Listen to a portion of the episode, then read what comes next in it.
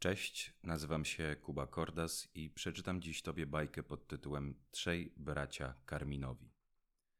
Zanim jednak usiądziesz wygodnie w swoim domowym fotelu, czy też zapniesz pas bezpieczeństwa, a mój głos będzie Ci towarzyszył w podróży, wiedz proszę, że audycja ta powstała w ramach współpracy podcastu Fikcje i Narracje oraz Teatru Wolandejskiego.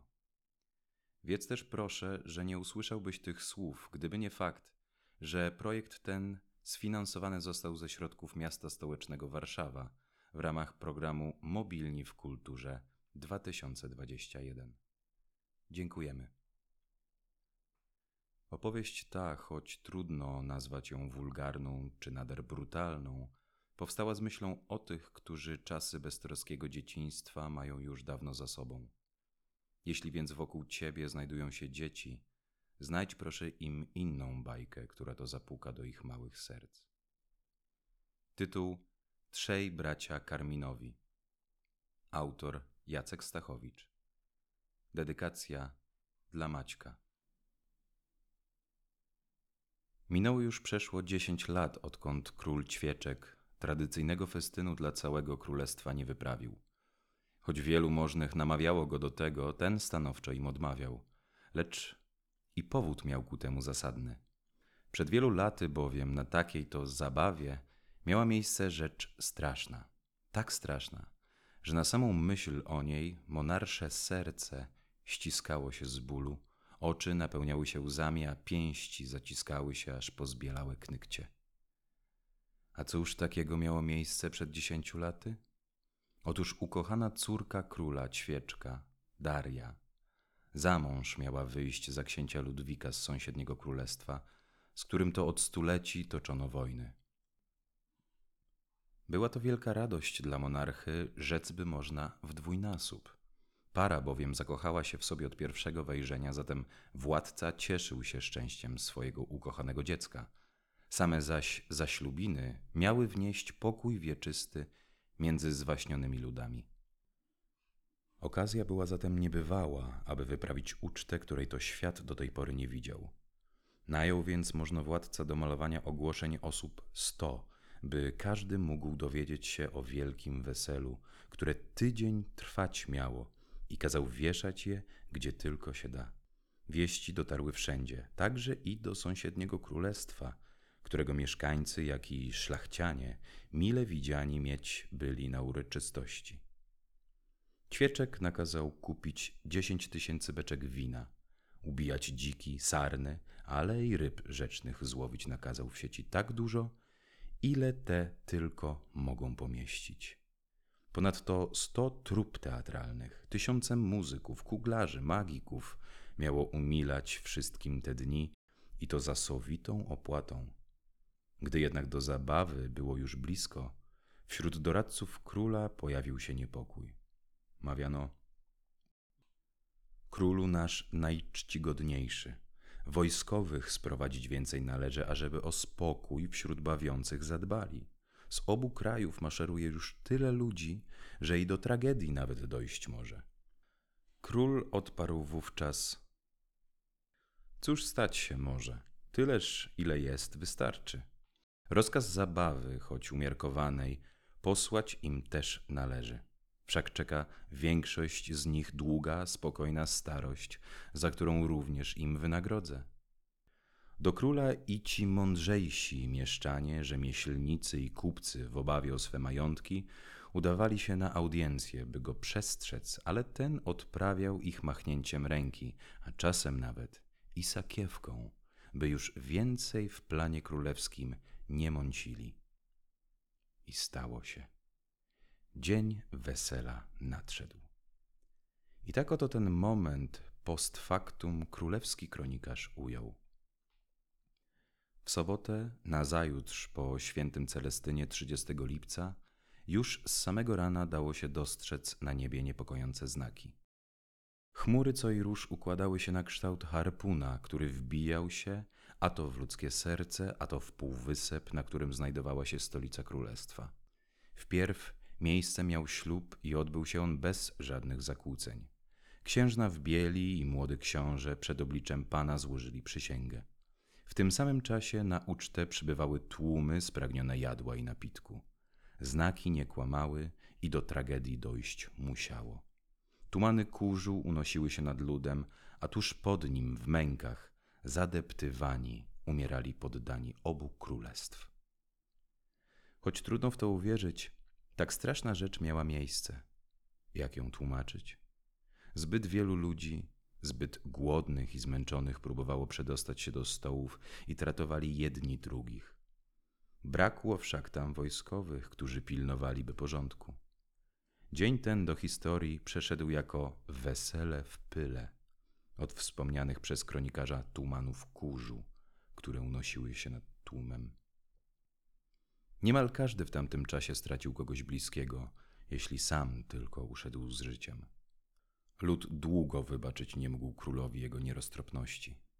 A żeby tego było mało, książę Ludwik zażądał unieważnienia ślubu i nie pożegnawszy księżnej Darii, odjechał wraz z dziesiątkami ciał możnych z jego kraju, którzy to nieroztropnie wśród gminu chcieli się zabawić. Wtedy co za nieszczęście. Córka króla Ćwieczka, Daria, rzuciła się z rozpaczy do rzeki, nurt ją porwał, a jej ciało po kilku dniach znaleziono w oddalonej od królestwa o 7 wiorst wiosce. Co gorsze, ślub zamiast pokój przypieczętować, wojnę wywołał na skutek, której król Ćwieczek stracił 5 ukochanych krain ze swego królestwa. Po tym dopiero zawarto rozejm. Nim jednak to nastąpiło, monarcha tuż po weselu w pyle ogłosił żałobę i by przebłagać lud, udał się na pielgrzymkę do świętego miejsca, źródełka, z którego płynęła woda, czysta niczym dziewicza łza. Gdy przyklęknął, usłyszał głos cichy, kobiecy, który takie oto słowa mu rzekł. Są rzeczy straszne i okrutne na tym świecie, lecz stać się muszą, ażeby jeszcze gorszym zapobiec. I umilkł.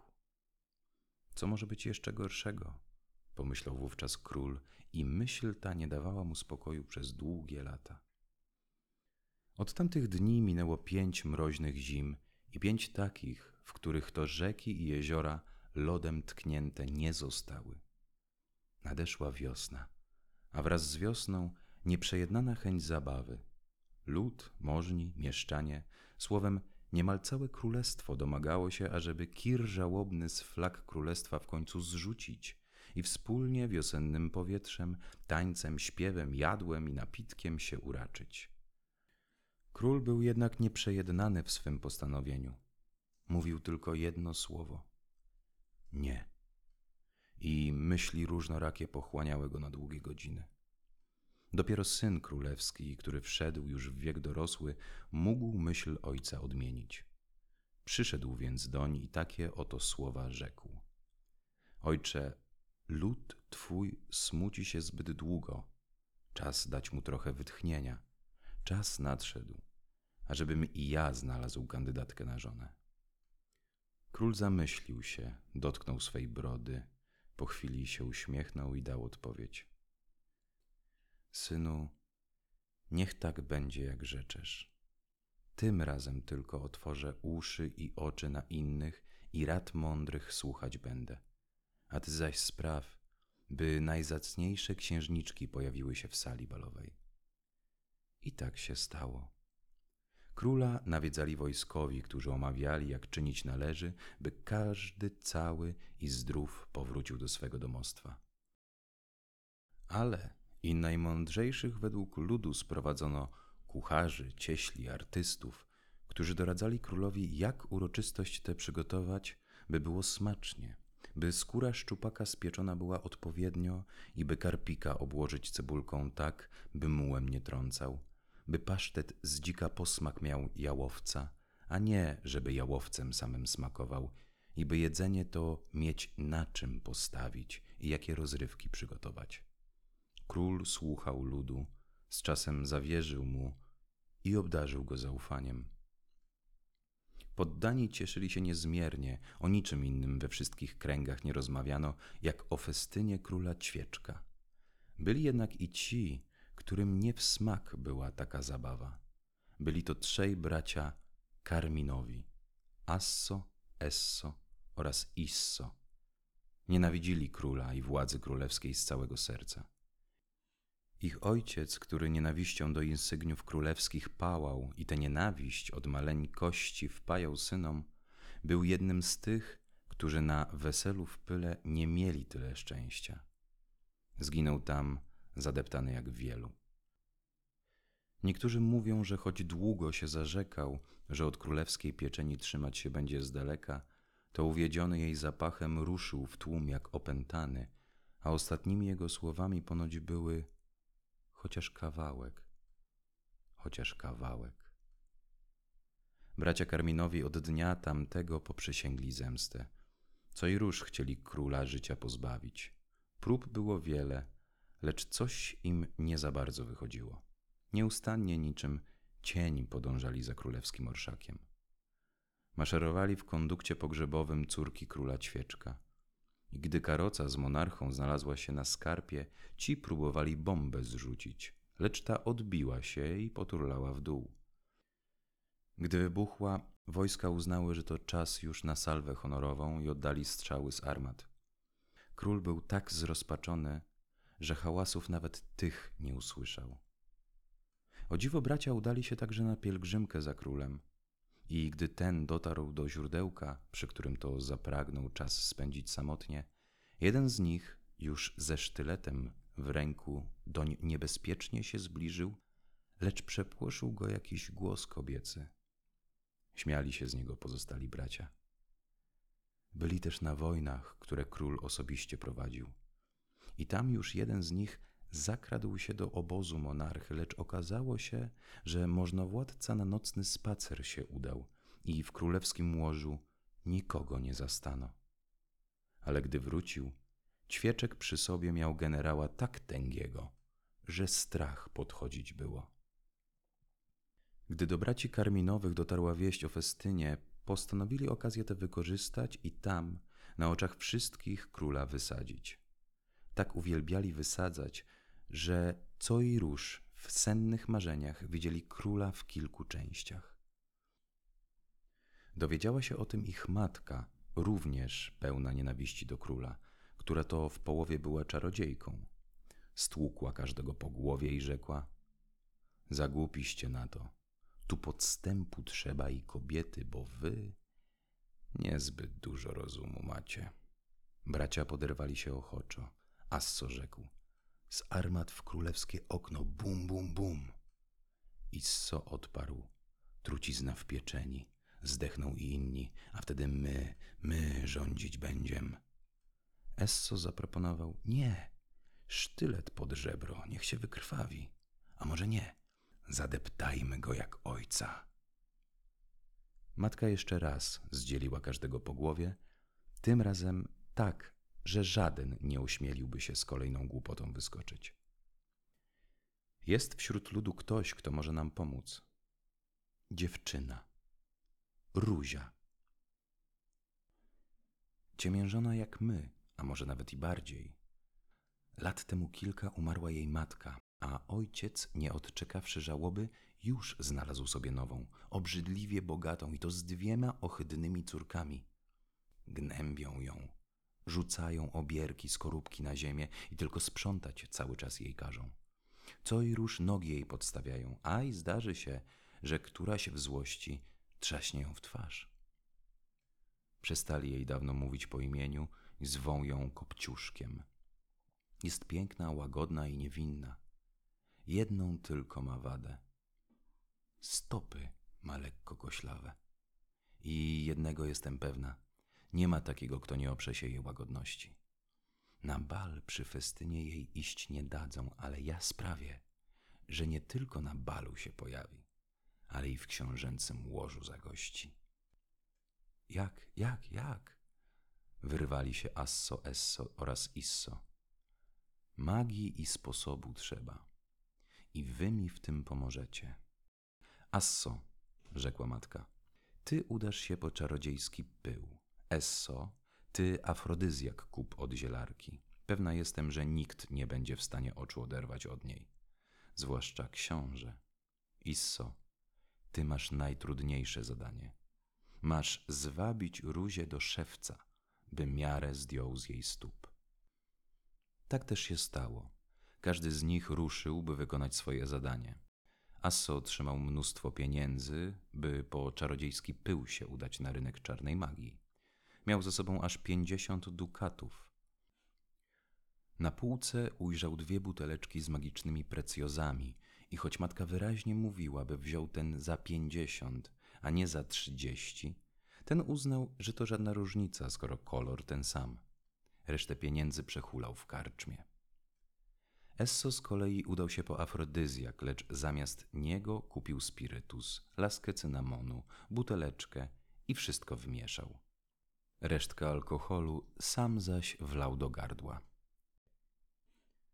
Isso z kolei głowił się i głowił, jak to zrobić, ażeby miarę pobrać ze stopy dziewczęcia. Poszedł więc pod okno krawca i podejrzał, jak ten mierzy stopę panicza. Nijak mu to pomogło, bo panicz stał, a szewc wtedy mierzył. Gdy zaś skończył, Isso wykradł miarę. Nocą ruszył do śpiącego kopciuszka, którego stopa do połowy wystawała spod lichego, obdartego kożucha. Zaczął mierzyć i już chciał dojść do pięty, odsuwając kożuch, lecz wtedy kopciuszek chował stopę i mruczeć począł coś przez sen. Próbował razy kilka i w końcu zaniechał prób.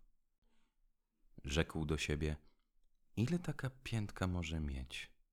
Tyle co 3/4 mojej. I liczbę zmyślił. Potem zlecił buty szewcowi zrobić. Dni mijały długie, wiosna przemieniała się w lato. Całe królestwo żyło festynem, który miał być także z rękowinami królewskiego syna. Zaproszono wszystkie księżniczki i panny z okolic. Król Ćwieczek tym razem bacznie słuchał swoich obywateli, wszak najmądrzejsi z nich przygotowywali zabawę. Przyszedł do niego kucharz, mający według ludu najlepszy smak w królestwie. Mówił, że gdy karp i szczupak w cebuli poleżą dłużej, to i mułem tak czuć od nich nie będzie. Król rzekł więc, by ten odpowiedzialny był za cebulę i ryby i ich smak. Przychodzili i inni, cieśle na przykład, i mawiali, stół musi mieć tyle i tyle, ażeby nie ugiął się pod jadłem i napitkiem. Król uśmiechał się i błogosławieństwo dawał do pracy swym ludziom. Radowali się tym, że mogą wnieść coś od siebie do królestwa i że król darzy ich zaufaniem. Z czasem monarcha zyskiwał spokój, bo czuł cały czas, że panował, ale ciężaru rządzenia nosić już nie musiał. W końcu nadszedł ten długo wyczekiwany i upragniony dzień. I w domu Kopciuszka siostry piękniły się, by zdobyć serce księcia. Kopciuszek też pragnął udać się na festyn i bal, by choć przez chwilę popatrzeć na królewskiego syna. Zła macocha zgodziła się, jednak pod warunkiem, że ta wybierze cały mak z popiołu. Dziewczyna nie od razu zrozumiała, co ta ma na myśli. Zła kobieta wyjęła nasiona i przy Kopciuszku wrzuciła je w popiół. Zmieszała i szyderczo uśmiechnęła się, po czym wraz z córkami ruszyły na zabawę. Rózia rozpłakała się. Po chwili jednak zawitał do niej ptaszek, którego co wieczór dokarmiała. Zaćwierkał do niej. Nie przejmuj się, ja się tym zajmę. A ty idź, szykuj się na bal. W tym czasie trzej bracia Karminowi posypywali matkę magicznym pyłem, by ta stała się czarodziejką z prawdziwego zdarzenia.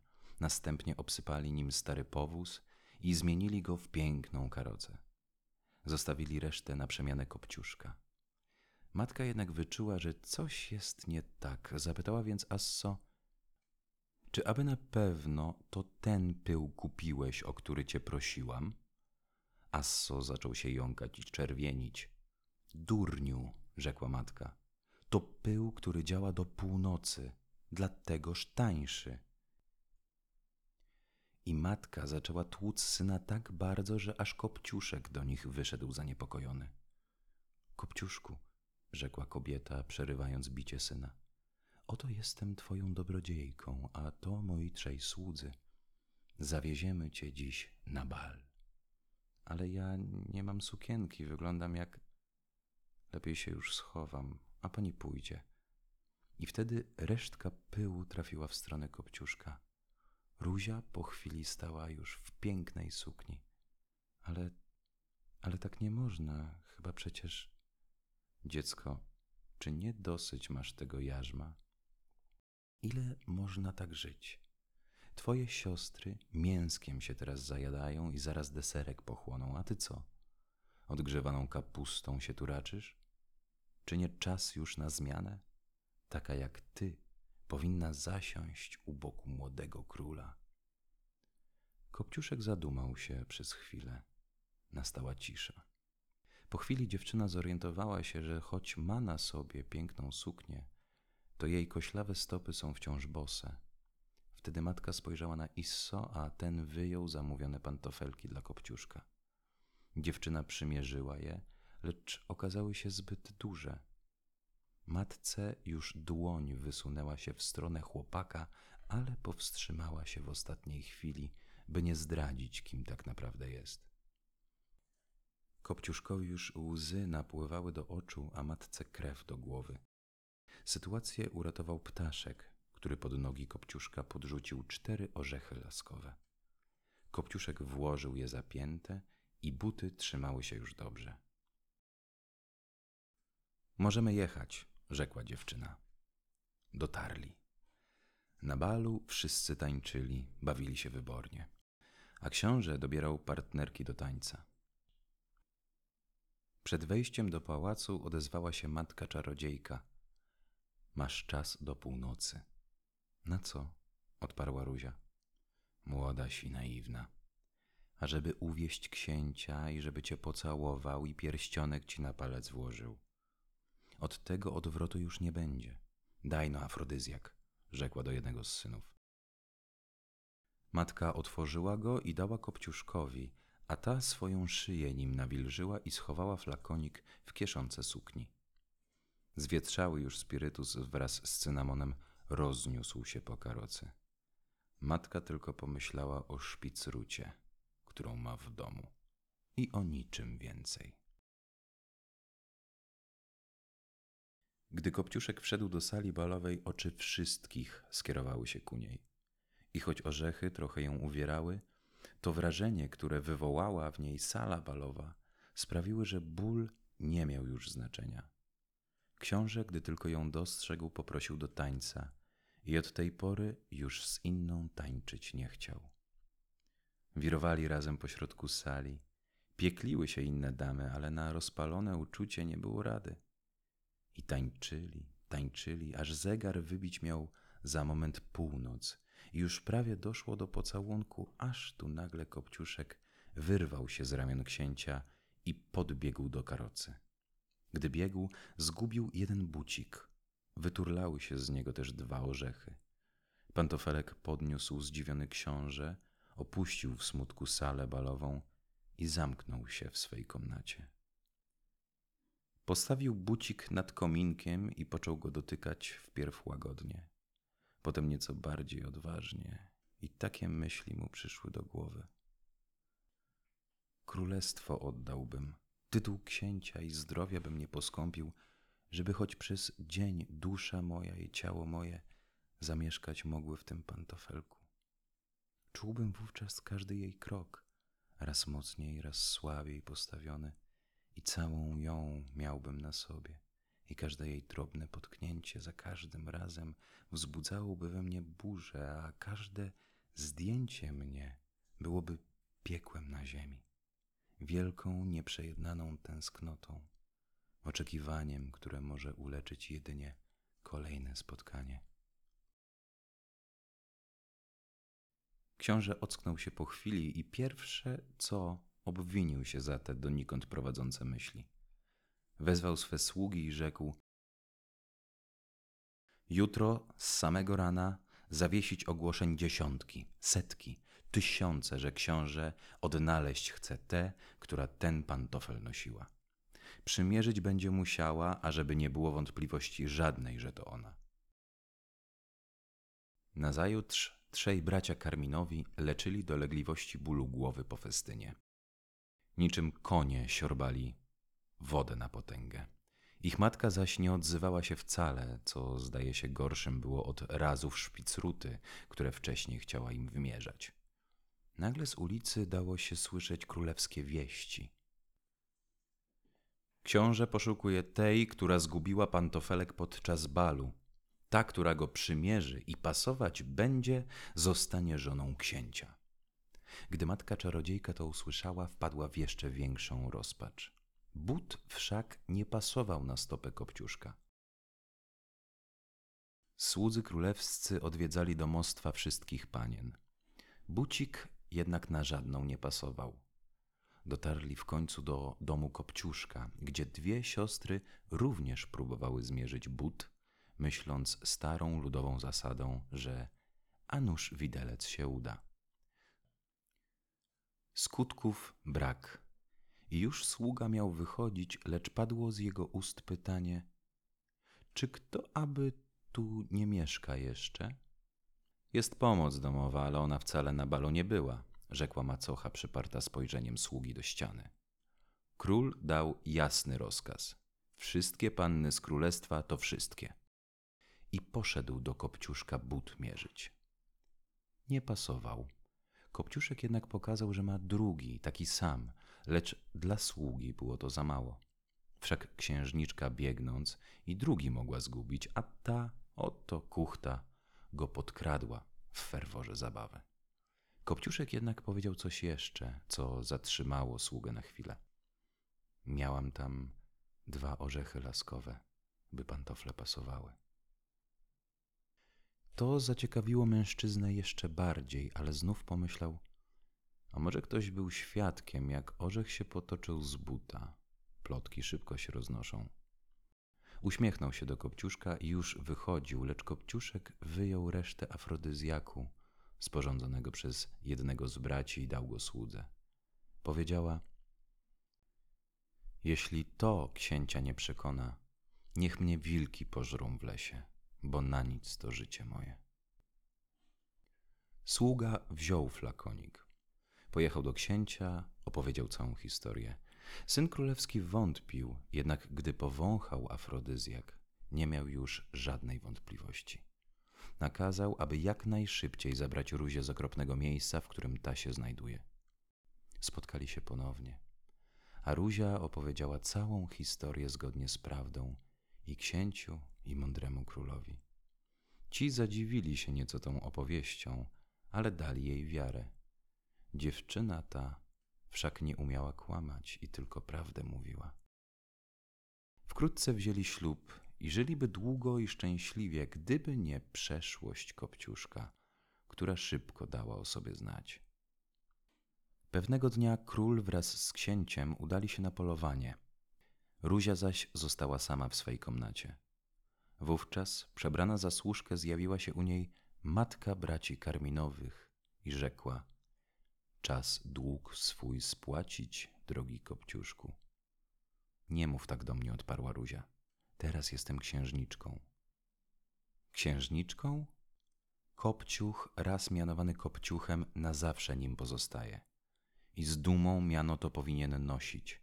W nim jest bowiem trud i znój wszystkich pokoleń, ciemiężonych, upokorzonych przez tych, którzy to tylko przez to, że lepiej się urodzili, dali sobie prawo do pomiatania innymi. Czas kres temu położyć. Czy zapomniałaś już o wszystkich upokorzeniach, które cię spotkały? Czy wiesz, ile takich kopciuchów jak ty czeka, aż ktoś jarzmo z nich zdejmie i da im mówić i pozwoli im żyć? Książę, król i królestwo wcale lepsze nie są od twych przyrodnich sióstr. Są tym samym. Kopciuszek zamyślił się nieco. Ma rację, pomyślała. Tyle przecież ludzi głód cierpi, a tu taki dostatek. Wstyd tu być. Już niedługo w każdym mieście pomnik twój stanie. Ku przestrodze przypominał będzie czasy wyzysku, niewoli i swawoli. Jutro wieczorem zakradniesz się do kuchni. Do zupy, którą straż królewska je, wlejesz 3 krople trucizny. Tak samo uczynisz z pieczenią dla świty. My już zresztą sobie poradzimy. Teraz my a nie oni.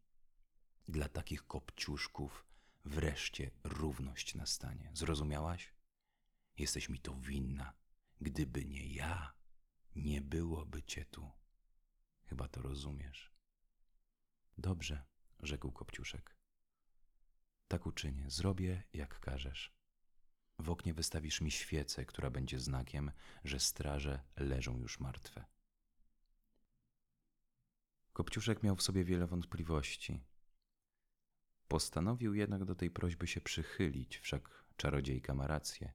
Oni tu tak żyją dostatnie, a w wielu domach gości niedostatek. Następnego dnia wieczorem odbywała się uczta. Kopciuszek pod pretekstem choroby nie zszedł na dół. Gdy po godzinie kolacji głosy wszystkich ucichły, Kopciuszek zrozumiał, że stało się to, do czego był przeznaczony. Zapalił więc świecę w oknie i zszedł do sali jadalnej, a tam trup na trupie, poza jednym tylko. Wyjątkowym błaznem, który to z nikogo nigdy nie szydził, wręcz przeciwnie. Za cel swój życiowy postawił sobie zadanie, ażeby nigdy nikomu, choćby przez chwilę smutno i przykro nie było.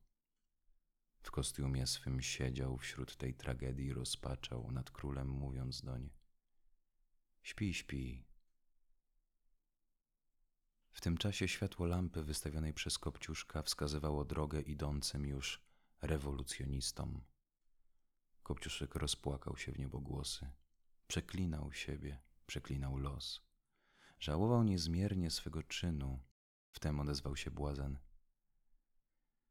wybacz ma pani, dziś cię nie rozbawię, jak czynić to miałem w swym zwyczaju. I choć trudno mi to rzec, słowa więzną mi w gardle, to po tym, co tu ujrzałem, błazeńskiej czapki już nosił nie będę. Wybacz mi po raz wtóry, ale jedyne, co mogę teraz uczynić, to odejść, bo obecność moja tu nie ma już sensu. I błazen odszedł i po chwili rozpłynął się na firmamencie nieba. Teraz już Panu Bogu figle płata, a ten wielką wdzięcznością go za to obdarza i tylko czeka, aż błazen z czymś nowym u niego się pojawi. Bracia Karminowi wraz z grupą 20 buntowników ruszyli na królewski pałac. Przeforsowali drzwi, mijali ciała królewskich gwardzistów, aż wreszcie wpadli do sali koronacyjnej, gdzie trup leżał na trupie. Wówczas stała się rzecz niezwykła. Ludzie z martwych powstali. I już miało dojść do rozlewu krwi, lecz król rękę podniósł ku górze i nakazał rozbroić żołnierzy rewolucji. I tak rzekł: daruję wam życie, choć wy byście nie uczynili tego dla mnie. Jestem pewien tego. Jednak dziś chciałbym wysłuchać, tak jak to ostatnimi czasy i innych słuchałem. Mądrość płynąca od ludu jest ważna i słuchać jej należy, lecz musi być ten, który się jej przysłuchuje. Bez tego stać się może głupstewkiem, które łatwo w nieszczęście obrócić. Po tych słowach król otworzył swe oczy i uszy na przybyłych. A ci zaczęli mówić o swoich niedolach i pragnieniach, a monarcha słuchał i odpowiadał i sposobów szukał, jak nieszczęście to w coś dobrego obrócić.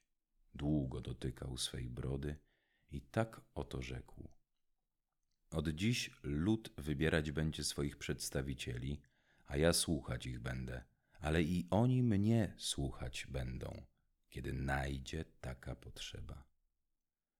Czarodziejka zaś w tym czasie nie odzywała się wcale, jakoby żadnych do króla próśb nie miała.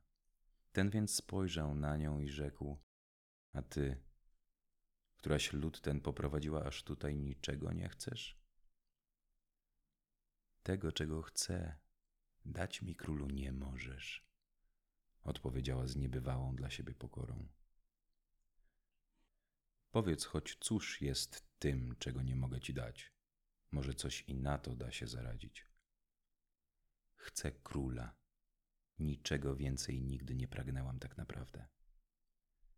I na to Ćwieczek zmarszczył brew, a ta jęła opowiadać. Kiedy Najjaśniejsza Mość była księciem, przechadzałam się brzegiem rzeki i ujrzałam widok, który to po dziś dzień widzę, gdy tylko do snu głowę kładę. On młody, piękny w słońcu, obok straż. Zażywa kąpieli i myśl miałam wtedy jedną, marzenie jedno, ażeby u jego boku stanąć. I nieraz próbowałam się zbliżyć, lecz zbliżyć się mi nie dano. I raz, gdy do tłumu książę mówił, nasze oczy się spotkały, a ja myślałam, że książę do mnie mówi, tylko do mnie. Lat parę nie minęło, a on już był z inną. I od tej pory... Masz rację, przerwał król. Tego dać ci nie mogę.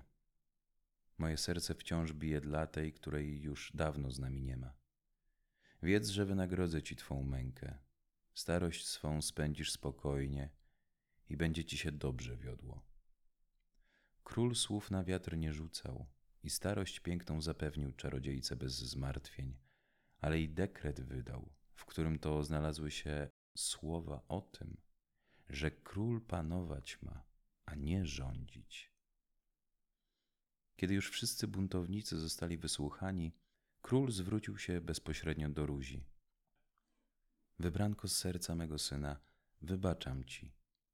Podsłuchałem wczoraj rozmowę twą i gdy ty udałaś się na spacer, ja prędko do nadwornego alchemika pobiegłem i śmiertelne krople zamieniłem na krople snu. Wiedz też, przyśniła mi się twoja rozpacz, którą... jak czytam z oczu twych spuchniętych, nie była tylko wytworem mej wyobraźni. Nigdy nie widziałem, żeby ktoś tak żałował swojego czynu, więc wybaczam ci i mój syn na pewno też to uczyni. I tak też się stało. Królestwo rosło w siłę.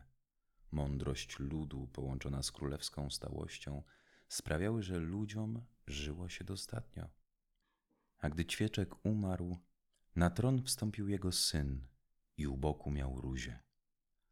Razem słuchali, gdy lud mówił, i razem królewskim berłem o podłogę uderzali, gdy mądrość ludu chciała przerodzić się w głupstewka. A trzej bracia Karminowi, cóż, nie wszystko da się tak łatwo zmienić. Dalej im tylko psoty były w głowie. I psucie krwi matce.